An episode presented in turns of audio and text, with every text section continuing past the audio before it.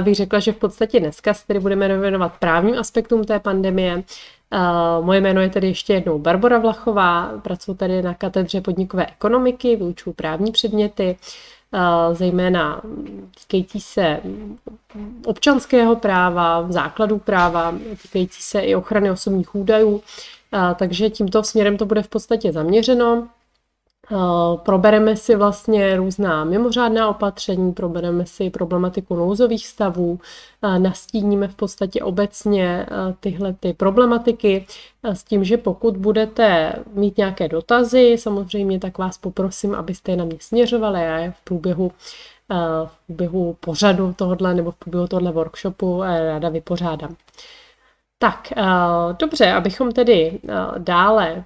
nezdržovali, tak uh, už bychom se vrhli tedy k těm právním tématům nebo k tomu, co tady bude obsahem toho dnešního workshopu. Jsem si to rozdělila na několik oblastí. První budou v podstatě obecně ty právní dopady pandemie nebo co v podstatě, v jakých oblastech se to, do jakých oblastí se to promítlo, jakým způsobem máme třeba nějaké předchozí zkušenosti z obdobných situací, jakým způsobem to zamávalo v podstatě s tím právním státem, s tou zákonností postupů bez té veřejné zprávy vlády, ministerstev a různých dalších zúčastněných subjektů. Potom vlastně se krátce zastavíme ještě u poměrně médií hojně omílaného tématu vlastně nouzového stavu a zákonnosti jeho vyhlášení. Víte v podstatě, že tady byla loni naprosto, ještě v podstatě část letošního roku, naprosto bezprecedentní situace, kdy velkou část toho roku platil tady v podstatě nouzový stav, což sice je nástroj nebo mm, instrument toho právního řádu, který sice do jisté míry už se osvědčil nebo býval vyhlašován třeba v průběhu nějakých mimořádných okolností, zejména jako jsou různé přírodní katastrofy, různé povodně a tak dále, ale eh, nikdy to nebylo pro celé území státu a nikdy to nebylo eh, v podstatě na tak dlouhou dobu a s takovým několikanásobným prodlužováním a tak dále, takže z právního pohledu situace zajímavá. Určitě jste taky zaznamenali, jakým způsobem se potom soudy vyjadřovaly k zákonnosti či nezákonnosti toho prodlužování, případně pak zejména vyhlašování Eh, na poput eh, potom hejtmanů v momentě, kdy už nedošlo k prodloužení ze strany poslanecké sněmovny. Dále se zaměříme eh, na pandemický zákon a obsah toho pandemického zákona i problematiku z hlediska, řekněme, souladnosti nebo možnosti vyhlášení vzhledem k těm opatřením, která byla přijímána po dobu trvání toho nouzového stavu. Potom v podstatě e, tím, že teď bude ten pandemický zákon by měl být vlastně tím hlavním nástrojem, e, tak e, se podíváme, jaké mimořádná opatření mohou být přijímána na základě toho pandemického zákona a nakonec v podstatě tedy ta problematika covidu a ochrany osobních údajů. Určitě jste zaznamenali, že ta ochrana osobních údajů se skloňuje zejména s těmi aplikacemi sledujícími nebo potlačujícími e, tu epidemii. To znamená, jsou to aplikace takové ty potkávací, jsou to aplikace sledující třeba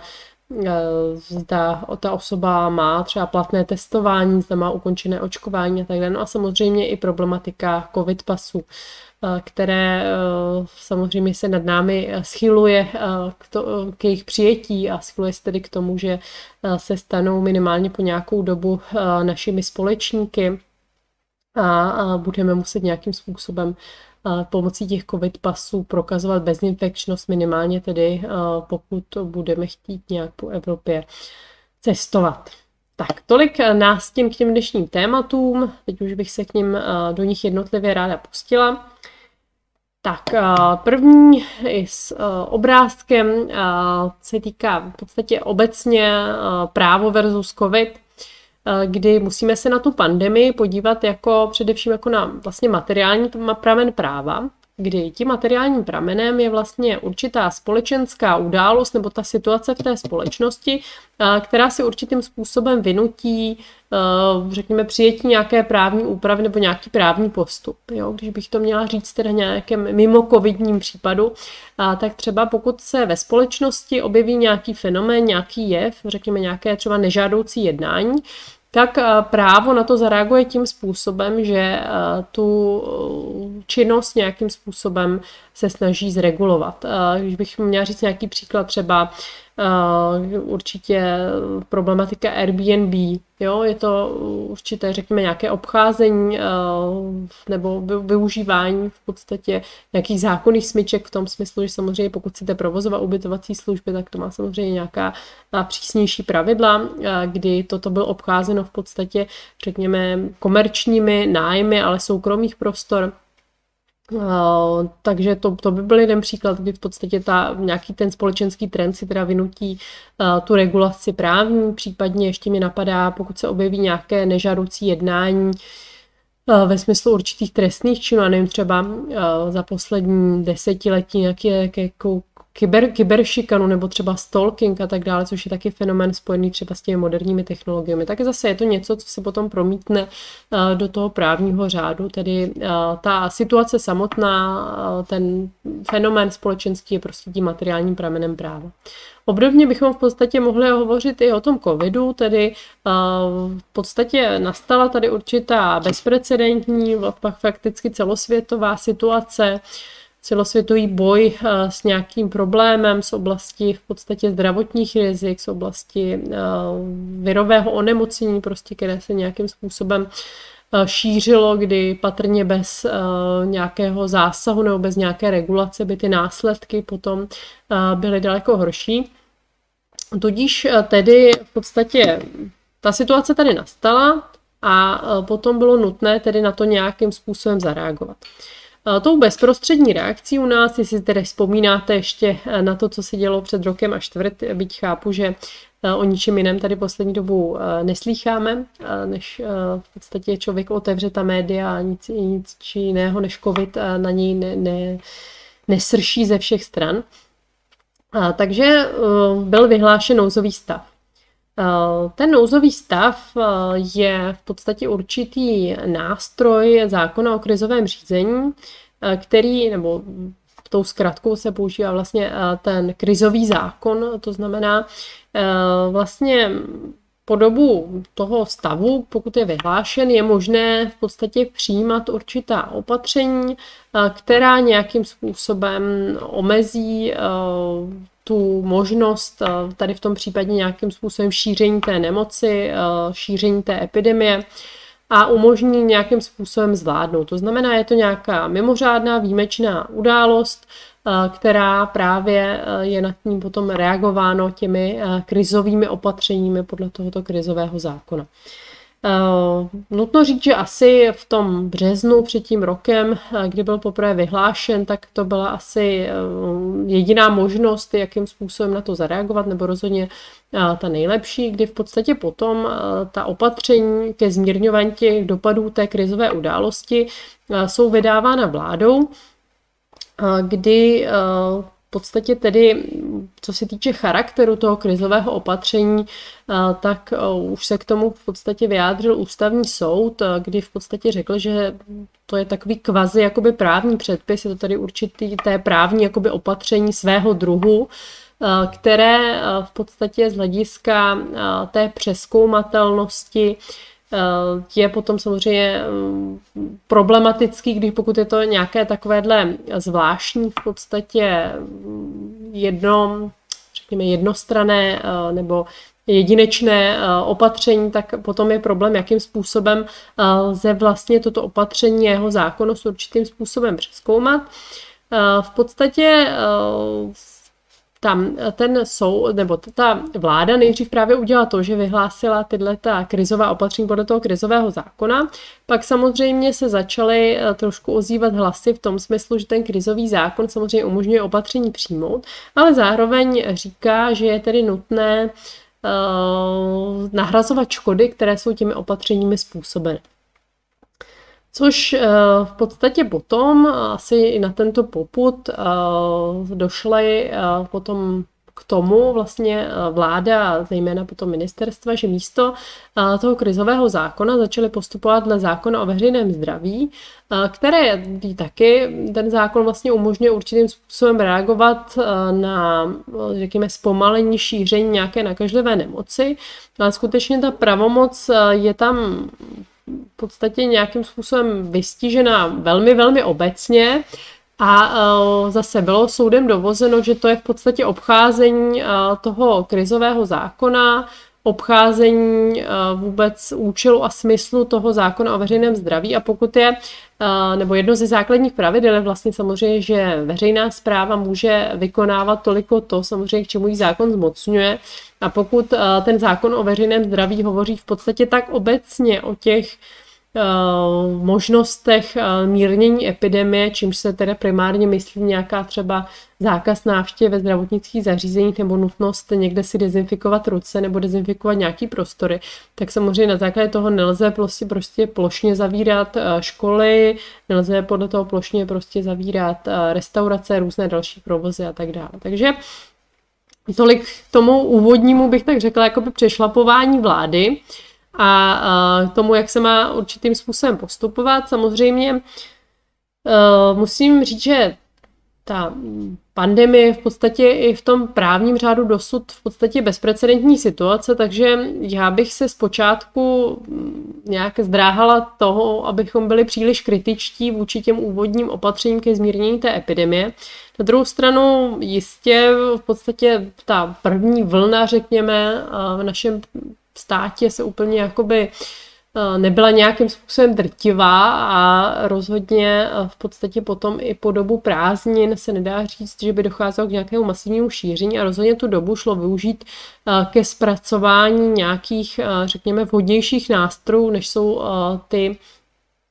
mimořádné prostředky, jako je ten například ten nouzový stav. Tak, eh, kromě těch mimořádných opatření, vyhlašovaných teda jak na základě toho krizového zákona, tak zákona o veřejném zdraví, eh, se v podstatě promítly určité dopady, zejména do práva soukromého, kdy tedy byly přijímány v podstatě různé další specifické zákony eh, ke zmírnění dopadů vlastně té epidemie. Určitě si pamatujete takzvaný Lex Voucher, to znamená, tam se jednalo o nějakou pomoc cestovním kancelářím zejména Eh, pak, eh, co se týče toho zákona ke zmírnění těch eh,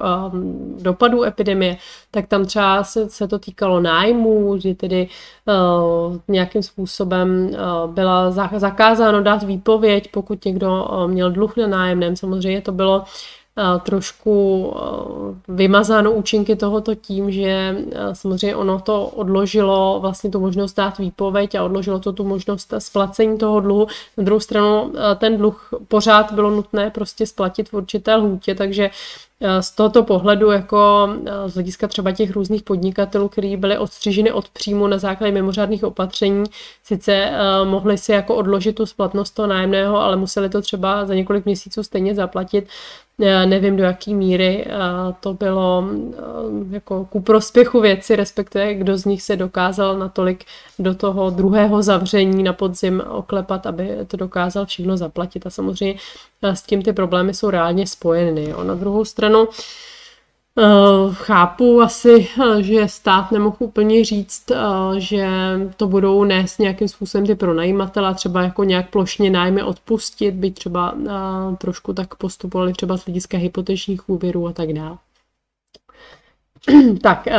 to znamená, já si myslím, úvodní nějaký přešlapy by šlo odpustit na tom počátku, myslím si, že ale Potom tedy měly být ty nástroje, obzvlášť pokud už uh, při té první vlně vlastně bylo varováno odborníky v tom, že můžou přijít ty vlny další, tak rozhodně si měli nějaké nástroje uh, připravit už tehdy a nevyužívat v podstatě už na ten podzim ty nouzové stavy. Tak, eh, k tomu nouzovému stavu. Já už jsem eh, v podstatě schrnula, v čem eh, spočívá. Tady máte tu zákonnou definici, tedy, že pokud hrozí nebezpečí, ve kterém jsou ohroženy životy, zdraví, majetkové hodnoty, vnitřní pořádek a bezpečnost. Tady to byly zejména tady ty životy a zdraví. S tím, že to musí být jenom na určitou dobu, nejvíce na dobu 30 dnů a vlastně prodlužovat to lze jen s předchozím souhlasem poslanecké sněmovny. Tady máte schrnuto, jak to bylo tedy v loňském a letošním roce s těmi nouzovými stavy, kdy v podstatě tedy byl od tady, ta, ta, poprvé byl tady od 12.3.2020 do 17.5. A potom vlastně od 5.10. až do 14.2.2021 a poslední vlastně nouzový stav byl od 27.2.2021 do 11.4. Ptáte-li se, co vlastně bylo v tom mezidobí, jestli si vzpomenete mezi tedy tím druhým nouzovým stavem a třetím nouzovým stavem, tak si jistě vzpomenete na tu téměř bych řekla úsměvnou taškařici s neprodloužením nouzového stavu vlastně poslaneckou sněmovnou, kdy se potom to v podstatě objevila nějaká, řekněme, trošku určitá panika, co tedy bude s nouzovým stavem dále. Nakonec se vymyslela taková právní klička, která uh, někomu, kdo aspoň z dálky někdy viděl právnickou fakultu, muselo být jasné, že to je prostě zcela zjevné a v podstatě bych do značné míry řekla i bezprecedentní uh, obcházení toho zákonného znění, kdy uh, v podstatě se uh, tedy využilo institutu vlastně stavu nebezpečí, které je, řekněme, takovým mírnějším nouzovým stavem právě pro určité, pro určitá území a zase jsou tam, mohou tam být přijímány pouze nějaká mírnější opatření. A uh, v podstatě se řeklo, že uh, tedy, nebo ten hejtman, pokud uh, nezvládá to tím stavem nebezpečí, řekněme ty prostředky, které mu ten zákon přiznává v tom stavu nebezpečí, tak může požádat vládu o vyhlášení nouzového stavu. Víte jistě, že se to tak stalo a tedy v podstatě od toho 15.2.2021 až do toho, než byl tedy řádně vyhlášen toho 27.2. ten nový nouzový stav, tak už v podstatě bylo i judikatornou potvrzeno, že tenhle ten eh, stav vyhlášený v podstatě na žádost těch hitmanů eh, byl prostě vyhlášen protiprávně. Jo. To znamená, eh, vlastně zase ten soud to řekl už v době, kdy teda už byl ten nějaký nový nouzový stav a tady tenhle ten už zrušený vlastně neplatil, ale ono Byť se to na první pohled může trochu zdát, že teda je to vlastně jedno, tak se zruší, nebo soud řekne, že bylo nezákonné něco, eh, co vlastně, eh, co vlastně už je zrušeno, takže už je to jedno, protože už jsme stihli vyhlásit něco nového. Tak ono samozřejmě, a to je právě to, o čem jsem hovořila, že tedy s těmi právními důsledky a následky té pandemie se budeme potýkat určitě ještě v dalších letech, tak uh, ono jako když se řekne, tak uh, tenhle ten nouzový stav byl vyhlášen nezákonně, a to jako není, řekněme, jenom slovo, že jede se dál, ale prostě jde o to, že samozřejmě cokoliv eh, bylo nařízeno eh, na základě tohoto v podstatě nezákonně vyhlášeného nouzového stavu, tedy vlastně jakoby nebylo a to znamená, kdokoliv to pak může napadnout, ten, koho to opatření nějakým způsobem zasahovalo a říct, tak chci nahradit škodu, která mi byla způsobena v podstatě tímhletím nezákonným nějakým jednáním a postupem té státní zprávy. To je prostě fakt a musím říct, že Přestože, nebo já, tím, že vykonám advokaci, tak bych tak řekla, že v té první vlně, to znamená ten, řekněme, březen až květen 2020, eh, byla, řekněme, i ta nálada v té společnosti taková, že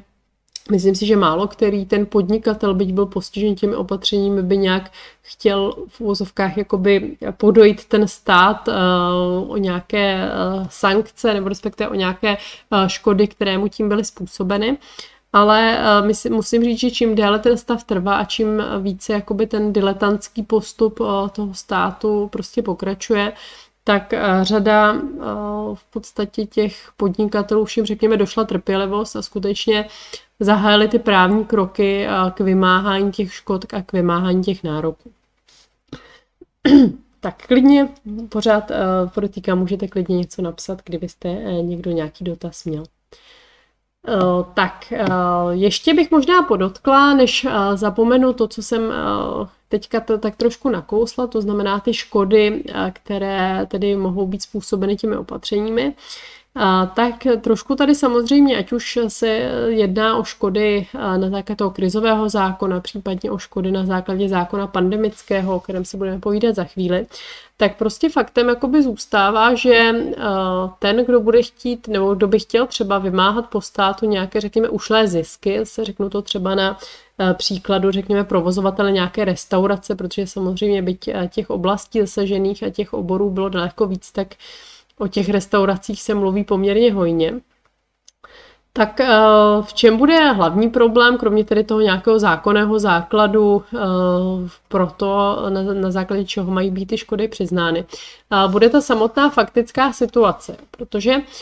Samozřejmě, pokud někde chcete prokazovat škodu, kdy ta škoda hm, zahrnuje nejenom tu škodu skutečnou, to znamená nějaké zmenšení majetkových hodnot, řekněme zničení třeba nějaké věci, tak samozřejmě zahrnuje i ušlý zisk, to znamená, oč se nerozmnožil ten majetek,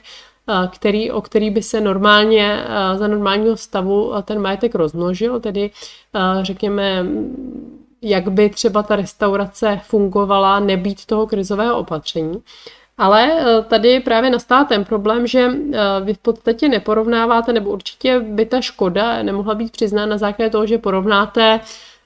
tržby,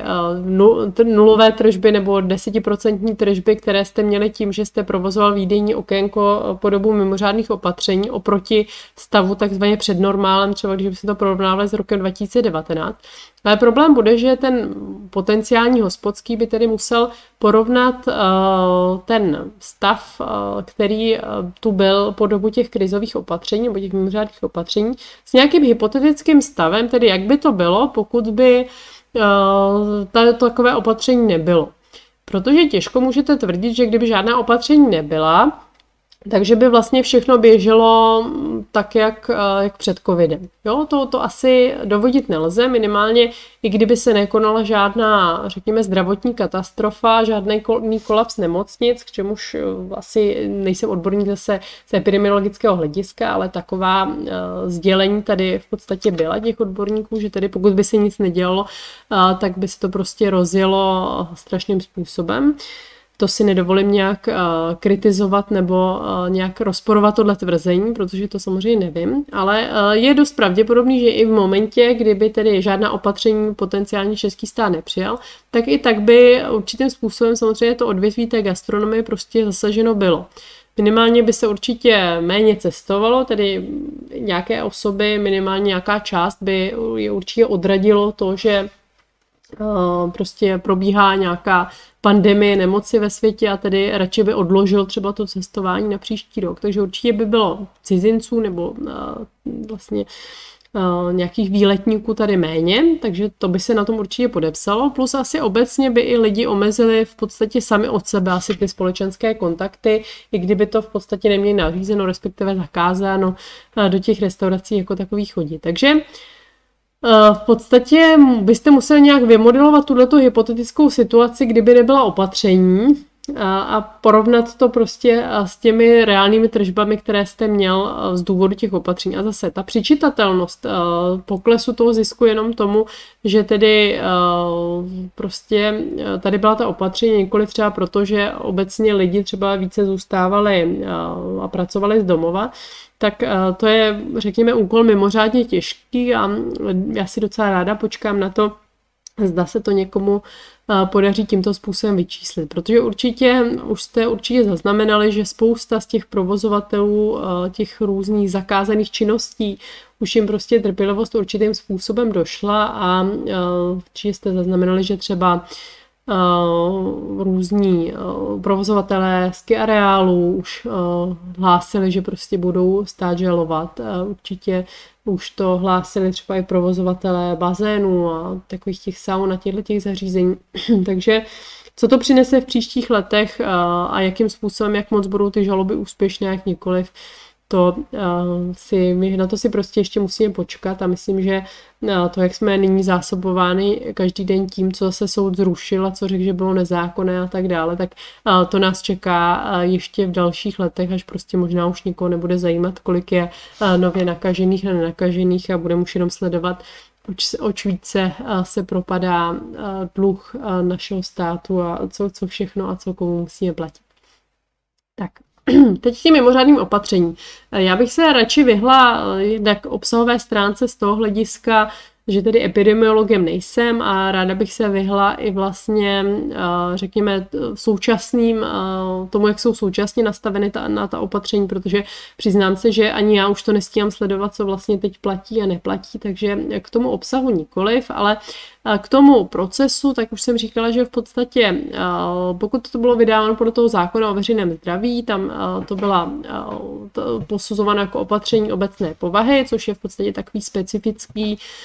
typ správního aktu, který vlastně má obecnou závaznost, ale je to určeno nějakým konkrétním adresátům, konkrétní skupině adresátů. Ty mohou být přeskoumatelné v podstatě ve správním soudnictví. Obdobný režim potom mají i ty nařízení v podstatě dle toho pandemického zákona. Jinak, co se týče eh, toho krizového zákona, tam už jsme si říkali, že to jsou tedy nějaká opatření eh, v podstatě svého druhu. Tak, eh, teď stručně k tomu zákonu pandemickému. Jak víte, tak v podstatě byla určitá diskuze a byla určitá nevole už k tomu nouzovému stavu jako takovému, tak v podstatě potom celkem v režimu legislativní nouze a řekla bych v režimu poměrně zrychleném byl tedy přijat ten pandemický zákon. Samozřejmě to určitým kompromisem mezi jak tedy vládnoucími stranami, tak potom v podstatě i mezi opozičními politiky, takže podle toho to jakoby tak trošku vypadá, samozřejmě je to určitý kompromisní návrh, kdy v podstatě pořád jsme teďka v režimu stavu pandemické pohotovosti, kdy to lze v podstatě ukončit, případně znovu obnovit vlastně usnesením poslanecké sněmovny. Tedy otázka pořád, nebo z mého pohledu jsou pořád dávána nějaká, řekněme, ultimáta kdy tedy eh, dojde třeba k eh, tomu opuštění vůbec tohohle mimořádného režimu. Z mého pohledu tedy zase laického mi přijde, si to pořád jako podmiňuje něčím novým a novým a neustále si to oddaluje. V podstatě, když si vzpomenete ten poslední rok, eh, co nás všechno už jakoby provázelo za různé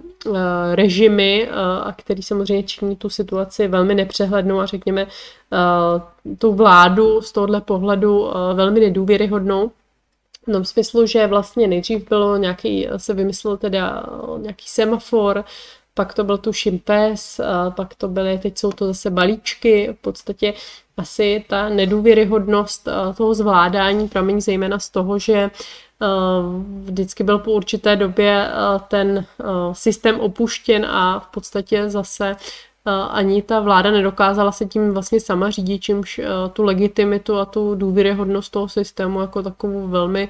v podstatě podkopala si, řekněme, i sama. Tak každopádně tedy ten pandemický zákon v podstatě to staví tak, že ve stavu té pandemické pohotovosti vydává mimořádná opatření ministerstvo zdravotnictví, případně nějak lokálně to můžou činit i krajské hygienické stanice. Stručně jenom k těm mimořádným opatřením, v podstatě, když tady vidíte ten výčet, tak je zjevné, že to vlastně kopíruje ta mimořádná opatření, tak jak je známe za ten poslední rok a čtvrt, která jsou vyhlašována. To znamená nějaká omezení ve veřejné dopravě, zejména to zakrytí nějakých dýchacích cest a tak podobně. Omezení obchodní činnosti, omezení takových různých služeb,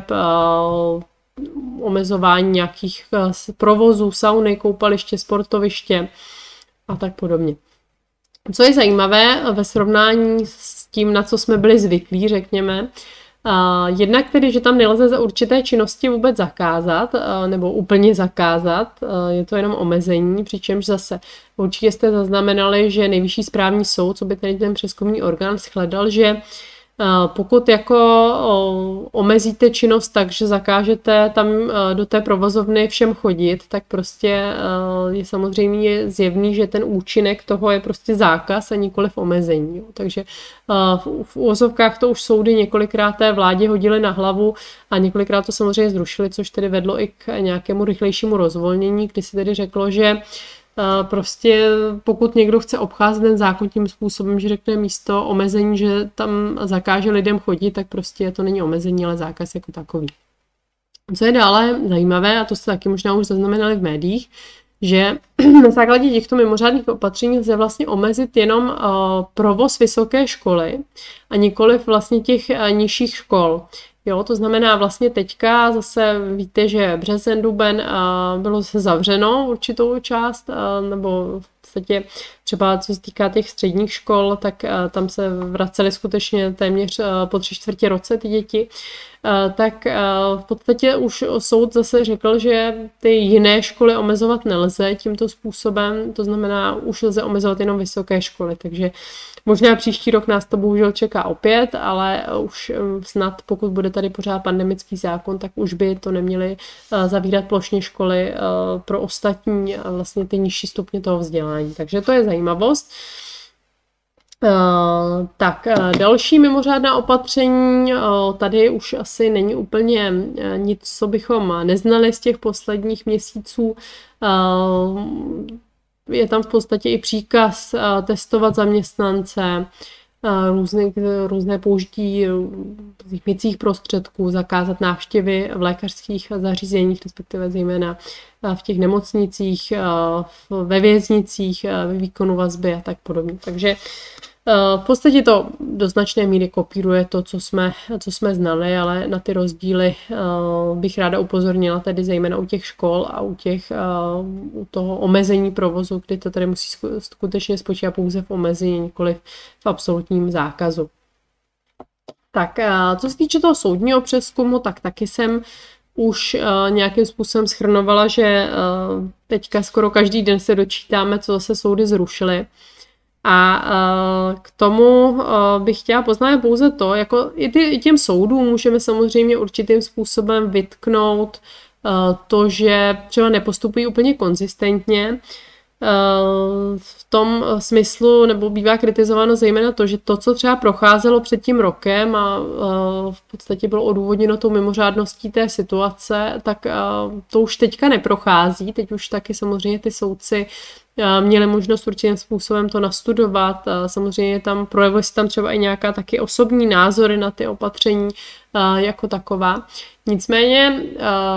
jako myslím si, že základní heslo a základní, řekl bych, že měla říct nějak svůj názor na tu situaci celkově je to, že rozhodně stát a vláda, ministerstva a všechny samozřejmě orgány státní zprávy by měly zejména prostě respektovat zákon. Rozhodně nelze k tomu přistupovat v tom smyslu, jako že účel světí prostředky a opravdu, jako když eh, člověk slyšel teda teď už bývalého ministra eh, zdravotnictví, který říkal, no vím, že to soud zruší, ale stejně to vydám, aby to platilo aspoň chvíli, tak to opravdu musí všem právníkům stávat vlasy hruzou na hlavě, jak někdo může vůbec něco takového jako vypustit. Prostě nelze rezignovat na ty požadavky zákonnosti,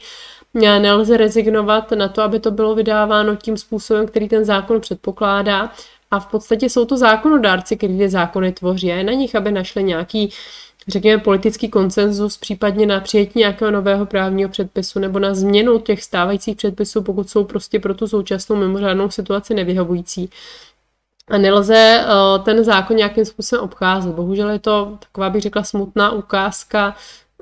té politické kultury posledních let prostě dovolit si uh, obcházet uh, ať už ústavní předpisy nebo prostě zákony a v podstatě postupovat proti jejich smyslu. To je mělo být skutečně něco, co je v právním státě prostě absolutně nepřijatelné. Takže já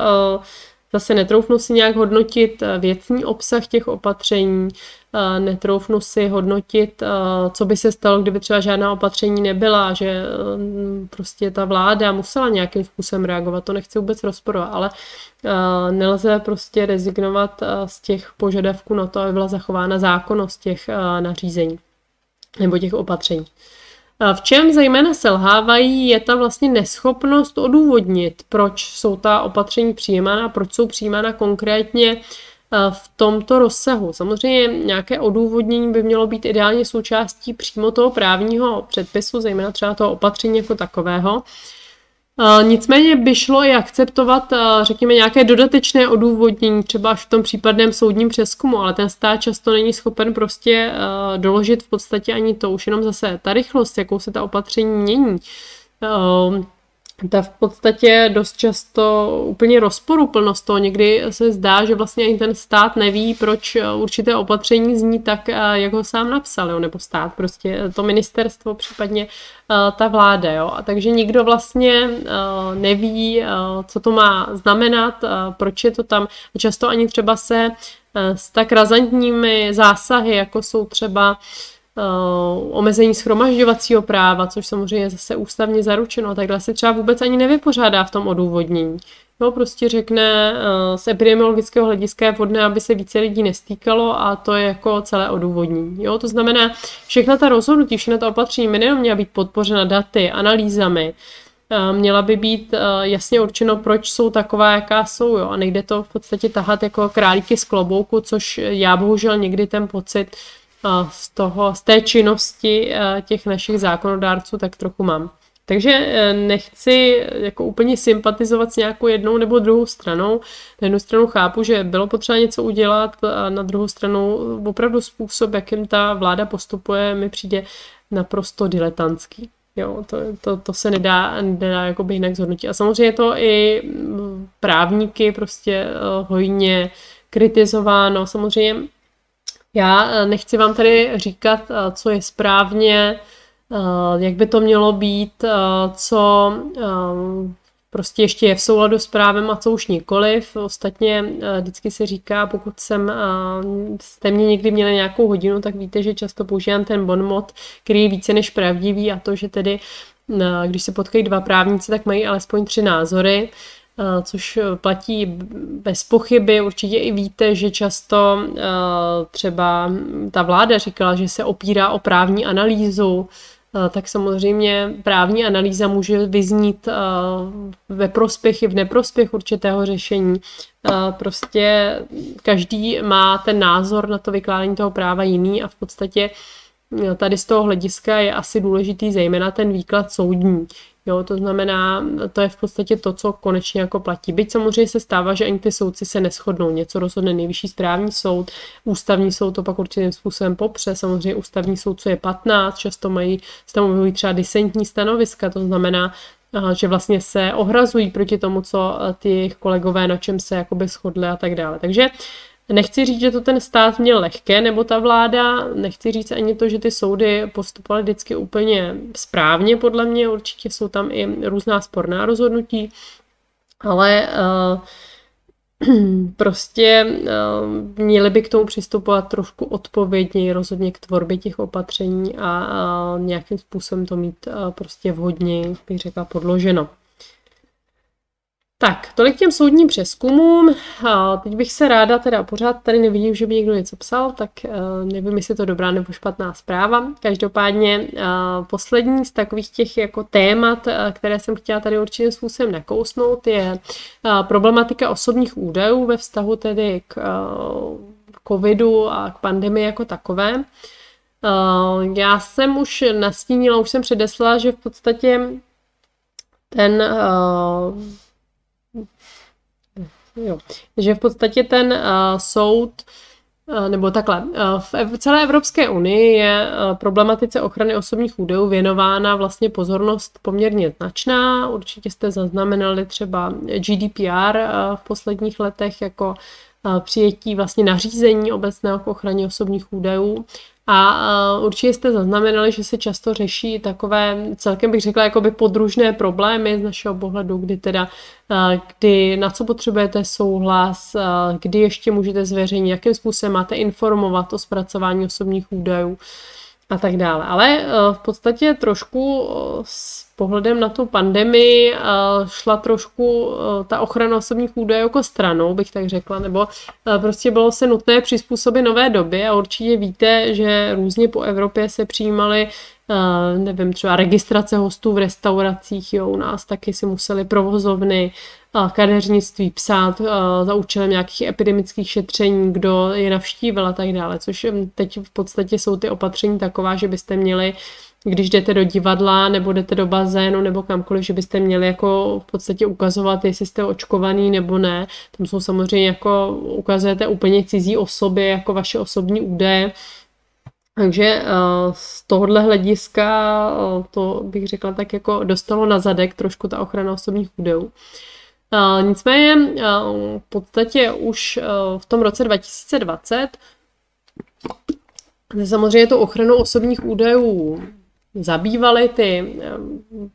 evropské instituce, zejména ten Evropský sbor pro ochranu osobních údajů, což vlastně združuje, řekněme, zástupce těch jednotlivých členských států a těch jednotlivých dozorových úřadů. A bych docela ráda poukázala právě na to prvotní stanovisko už z toho března 2020, kde jsme teda mohli očekávat, nebo tajně jsme doufali, že ten COVID bude jenom záležitost možná na pár měsíců a že pak to přejde a bude všechno v pořádku.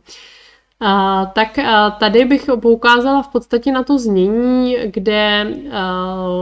tedy ten sbor se usnesl na tom, že ten stav nouze, který v podstatě byl, že může legitimizovat tedy to omezení svobod a práv, ale a tady bych to potrhla jenom za předpokladu, že to restrikce budou úměrné a omezené jen na dobu nouze. Jo. Myslím si, že teďka je nejtěžší úkol vlastně zjistit, kdy teda bude končit ten stav nouze, že jo, nebo kdy teda bychom se měli vrátit v vozovkách k normálnímu životu v tom směru, že se nebudou denně zveřejňovat sledovat počty nakažených, že se nebude řešit, kdo je očkován a kdo nikoliv a podle toho budeme lidi rozlišovat, tedy jestli můžou vstoupit do určité provozovny nebo nikoliv a jak, kolikrát se musíme testovat a kolikrát se musíme testovat při cestě tam zpátky a co všechno musíme dodržovat. Ale jako kdo, kdo řekne, kdy teda ta pandemie skončila? Jako uh, vlastně v současném systému balíčků, jestli si dobře vzpomínáte, tak pořád uh, se v podstatě nejdřív uh, bylo takové magické číslo 100 na 100, to znamená 100 obyvat, nebo 100 nakažených na 100 tisíc obyvatel, teď nevím, myslím, že za týden, že to bylo. Pak to bylo 25, a to jsme dosáhli nějak o hodně rychleji, než asi bylo očekáváno, teď je to tuším nějakých 15 a pořád se ten konec, jak jste zjistili, nekoná, takže otázka jako asi absolutní nuly nedosáhneme nikdy už jenom z hlediska nějaké chybovosti, takže Teď je asi pro ty politiky klíčové určit, kdy tedy je konec nouze a kdy vlastně se můžeme navrátit k úplnému normálu v tomhle smyslu a kdy vlastně, nebo po jakou dobu a zároveň se nevystavit tomu nebezpečí třeba nějakých jiných mutací toho viru, který by třeba i přes to očkování nějakým způsobem přešly a tak dále. Takže ještě další vlastně, že se vždy odkazuje i ten Evropský sbor, že ta opatření musí být v souladu s vnitrostátním právem, což tedy zejména u nás bych řekla, že velmi pokulhává. Tak, k čemu se konkrétně vyjadřoval ten úřad pro ochranu osobních údajů v souvislosti s tím šířením koronaviru? Vlastně taky už zaujal mnoha stanoviska, bych řekla. Často se vyjadřoval k těm systémovým záležitostem, jako jsou ty chytré karantény, covid pasy a tak dále. Musím říct, že je ten úřad poměrně zdržený v tom smyslu, že vždycky řekne, jak jako nějaké nedostatky tam jsou, ale jako mimořádný stav a tak dále, takže trošku taky bych řekla, že v tomhle směru jako kryje záda trošku těm vládním opatřením a teď tomu postupu té Evropské unie. Konkrétně třeba, když se podíváte na stránky Úřadu pro ochranu osobních údajů, tak zjistíte, co se tam třeba už nějakým způsobem řešilo. Třeba už se vyjadřoval k otázce, jestli může eh, zaměstnavatel uložit povinnost eh, zaměstnance, aby si stáhnul e-roušku do služebního telefonu. Tam dovodil, eh, že nikoliv.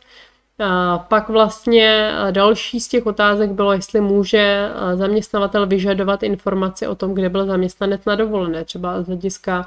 právě potenciální možnosti dovozu nějaké mutace a tak podobně, tak zase uh, mohl by třeba vyžadovat uh, s ohledem na to, jestli třeba nebyl ten člověk v nějaké červené zemi, řekněme teďka, když si zase uh, představíme ten semafor, ne, rozhodně by neměl se jako ptát, kde jste byl na dovolené, s kolika lidmi jste tam viděl a byl jste někde v nějakém restauračním zařízení a tak podobně. Jo. Vždycky tam musí být proporcionalita toho, toho zásahu. A co by vás mohlo zajímat, Vyjadřoval se vlastně k otázce, jestli může škola vyžadovat, aby měl žák zapnutou kameru při distanční výuce. Pokud eh, jste studenty, eh, tak eh, musíte soucítit s námi pedagogy po tom roce a půl téměř distanční výuky, kdy vás pořád vítají jenom ty černé obrazovky a povídáte si sám se sebou ve stylu pořadu Volejte věžce, což mám v podstatě něco takového trošku teď tak uh, není to pro ty pedagogy nebo pro toho přednášejícího samozřejmě úplně příjemná situace. Na druhou stranu tedy asi rozhodně za nás tu kameru asi vyžadovat nebudeme. Na druhou stranu třeba u těch základních středních škol je ten požadavek na to zapnutí kamery v podstatě úplně běžný. Zase ten úřad se vyjádřil takže je to oprávněný požadavek k ověření, řekněme, nějaké účasti na té výuce a tak dále. Takže zase to určitým způsobem legitimizovat na ten požadavek. A další, co se v podstatě řešilo, ta měření teploty při vstupu do budovy. Tady v podstatě, pokud něco takového probíhá, tak vlastně ideálně pokud vlastně jenom je změřena ta teplota, tak v podstatě se ani nemusí jednat o zpracování osobních údajů v tom smyslu, že pokud jako nezapisují, kolik jste měla teplotu a vaše jméno a váš podpis u toho, prostě pokud jenom ten vstup do budovy podmíněn, řekněme tím měřením, aniž by se ty údaje někde dále zpracovávaly, zaznamenávaly, tak zase z tohohle pohledu to je v pořádku.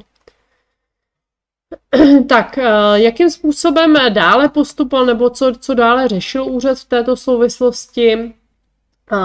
Teď už to teda není úplně tak aktuální, ale na začátku, když začalo v podstatě ten leden, únor a to očkování, ten vakcín, těch vakcín byl nedostatek, tak se někdy vlastně objevovaly úniky, ať už u těch zdravotnických zařízení samotných, případně do médií, to vypouštěli, kdo tedy mimo režim se nechal nějakým způsobem naočkovat a tak podobně. A tak tady vlastně úřad řekl, že to není oprávně řešit, protože jsou to nějaké nahodilé jednorázové úniky, to znamená, nedá se o systematická zpracování osobních údajů, na které ten úřad primárně dohlíží. A co je zajímavé a co uvidíme tedy, jakým způsobem dopadne vlastně, protože ten systém očkování toho rezervačního je zpravován soukromou společností, byly tam nějaké signály nebo určitým osobám se objevily nějaké informace o tom, že jsou snad někam do Ameriky ty údaje, které tam vyplňujete, posílány. Takže to už tedy někdo, řekněme, nahlásil, to znamená, ten úřad už zahájil kontrolu, zatím ještě výsledky toho šetření nejsou, nejsou známy. Dále prostě dával různá rámcová vyjádření, zejména k povinnosti testování, tam musím říct, že to se v podstatě posvětili, s tím, že eh, je to určitý, eh, ono samozřejmě je to problematický už z toho pohledu, že prostě kategorie eh, nebo osobní údaje o zdravotním stavu jsou zvláštních kategorií osobních údajů, které jako jsou extrémně přísné podmínky jo, pro to zpracování. Teďka jsme prostě svědky toho, jak jsem říkala, že budete ukazovat potvrzení o nějaké své bezinfekčnosti prostě někde na vrátnici, v muzeu a tak podobně, takže to je prostě, nebo v nějaké kulturní akci v kině budete ukazovat potvrzení očkování, takže to jako z hlediska ochrany osobních údajů jako před covidem je v podstatě úplně bych řekla, nemyslitelné. Dále vlastně, to už jsem říkala, bylo tam určitým způsobem, bylo tam určité mimořádné opatření vlastně k evidenci zákazníků v provozovnách, to už tuším teďka už ani neplatí, ale bylo to vlastně, že když jste šli ke, ke kadeřnici, tak si vás měli zapsat, že jste tam teda byli a že jste se prokázali testem. Taky to poměrně zhatil, řekněme, nebo, nebo tak určitým způsobem Uh, skritizoval to ten úřad zejména proto, že je to v podstatě nejasně stanovený ta povinnost a zejména k jakému účelu by to teda měla sloužit. Jako. Tak poslední uh, to jeho vyjádření bylo aktuálně k očkovacím pasům. Uh, zase určitým způsobem, byť shledal v tom návrhu toho českého zákona nějaké nedostatky, tak řekl, že to lze v podstatě přijmout. Já nevím, jestli to zaznamenal, ale ta, ty covid pasy teďka trošku uh, se zasekly jako a teď přeci už je před volbami, tak se tomu poslanci brání a tak dále. Uh, nechci být úplně pesimistická, ale myslím, že se covid pasů v následujících ještě několika letech asi nevyhneme. Tak, uh, tolik asi k tomu, co jsem pro vás měla připraveno. Eh, pokud vím, tak tady mi žádný eh, dotaz nepřistál. Doufám, že aspoň eh, tedy někteří z vás, z vás byli přítomní a někteří z vás si z toho něco odnesli. Samozřejmě souladu s pravidly lze případně za, tuším, že tam je nějaká esej, z těch témat, které jsme si tady dneska řekli a které jsme se dozvěděli, ta možnost získat nějaké kredity potom za seminární práce nebo písemné práce, nebo jak se to jmenuje, tak, takže této možnosti určitě můžete využít. Byl to za mě spíš, řekněme, takový úvod do právních dopadů a do právních aspektů té pandemie jako takové. Jak jsem říkala, tak myslím si, že eh, pandemí a vůbec tím stavem pandemického nebezpečí eh, to rozhodně neskončí, eh, protože ty právní dopady, stejně jako třeba v ekonomice, budeme pocitovat určitě mnoho dalších let. Můžeme tedy za nás doufat a předpokládat, že snad už máme nejhorší za sebou a že už pokud by se měly objevit nějaké vlny a nějaké další záchvěvy té epidemie, takže už budou slabší, než čeho jsme byli svědkem a že prostě můžeme tedy za nás aspoň doufat, že ta epidemie postupně odezní a že už budeme jenom svědky lepších časů a návratu k lepším časům a snad i v tom právu potom se budeme moci věnovat už nějakým jiným tématům než právě té pandemii a než právní dopadům a právním aspektům a snad soudy nebudou v příštích letech řešit jenom náhrady škody a nebudou řešit jenom uh, rušení opatření jako na běžícím pásu, protože je prostě stát nedokáže dobře vykomunikovat, nedokáže je odůvodnit a v podstatě to celé působí, uh, že to uh, že to tak celé působí, že to prostě ne to. Já se ještě podívám, tady mi přistál jeden dotaz, jak je to s volném v práci na očkování, tak v podstatě tohleto by mělo být, nebo to je otázka spíš pracovně právní, tam vlastně zase jako záleží na tom, že jo, ty výběry těch termínů jsou poměrně omezené, kdy se tedy můžete zapsat nebo nikoli. A obecně v podstatě ten zákonník práce stanoví, že tedy máte možnost že jo, k tomu nějakému lékařskému ošetření, máte nárok na to volno, pokud to nemůžete absolvovat jindy než v, těch, v té době vlastně pracovní, tak myslím si, že by to mělo spadnout v podstatě pod tenhle ten případ. Jako mohl by se s váma hypoteticky ten zaměstnavatel třeba dohadovat, že jste si ten termín mohli dát jindy nebo nikoliv. Já nevím, jak teďka do jaké míry už si to člověk může vybrat, že jsou určitě centra, které očkují třeba i o víkendu a tak dále, takže hypoteticky na tomto by jako mohl se s vámi nějakým způsobem přijít ten zaměstnavatel, ale já věřím, že snad by každý rozumný zaměstnavatel měl být rád, že se necháte naočkovat a že nebudete na pracovišti potenciálně šířit COVID.